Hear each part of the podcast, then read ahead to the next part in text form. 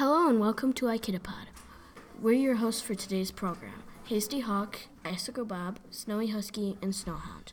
We are Team Shaktoolik, and today we will be doing trail trivia, mushing lingo, and most importantly, the history of the Iditarod.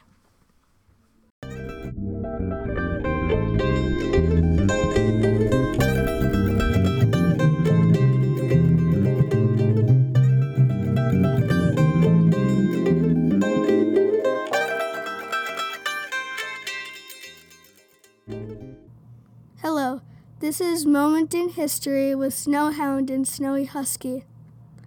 Today, we are doing the history of the Iditarod. In Alaska's native villages, dogs were used for all sorts of transportation. These dogs played important but little known roles in World War I. After the war, um, snowmobiles were introduced to the Alaskans, which diminished the use of dog teams. The Wasatonic Centennial Committee wanted to restore histor- the historical trail, so they wanted to start the Iditarod. With many volunteers, the path, the path was cleared for the race. But by 1970, interest was lost.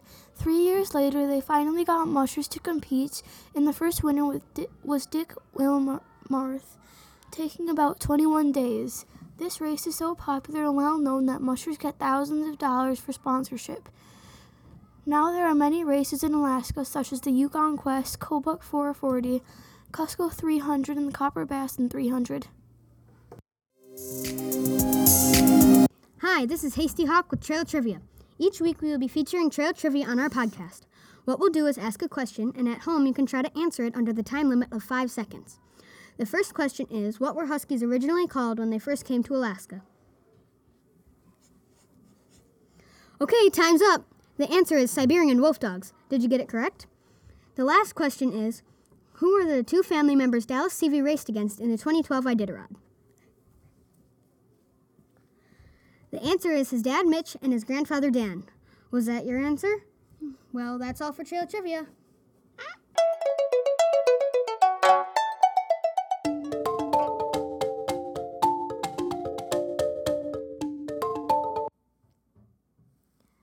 This is Icicle Bob with Mushing Lingo.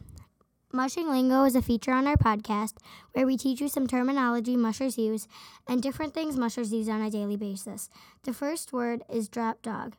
That word refers to a dog that has been dropped from his team at a checkpoint by the musher. The next word is stake. The stake is a post driven into the ground to which a dog is tied to. The last and final word is tug line. The tug line is the line that connects the harnesses to the tow line. That's all for tr- mushing lingo.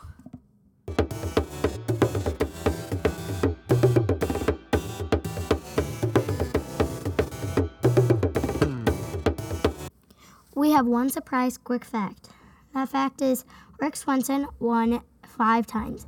He won in 1977, in 1979, 1981, 1982, and in 1991. That's a lot.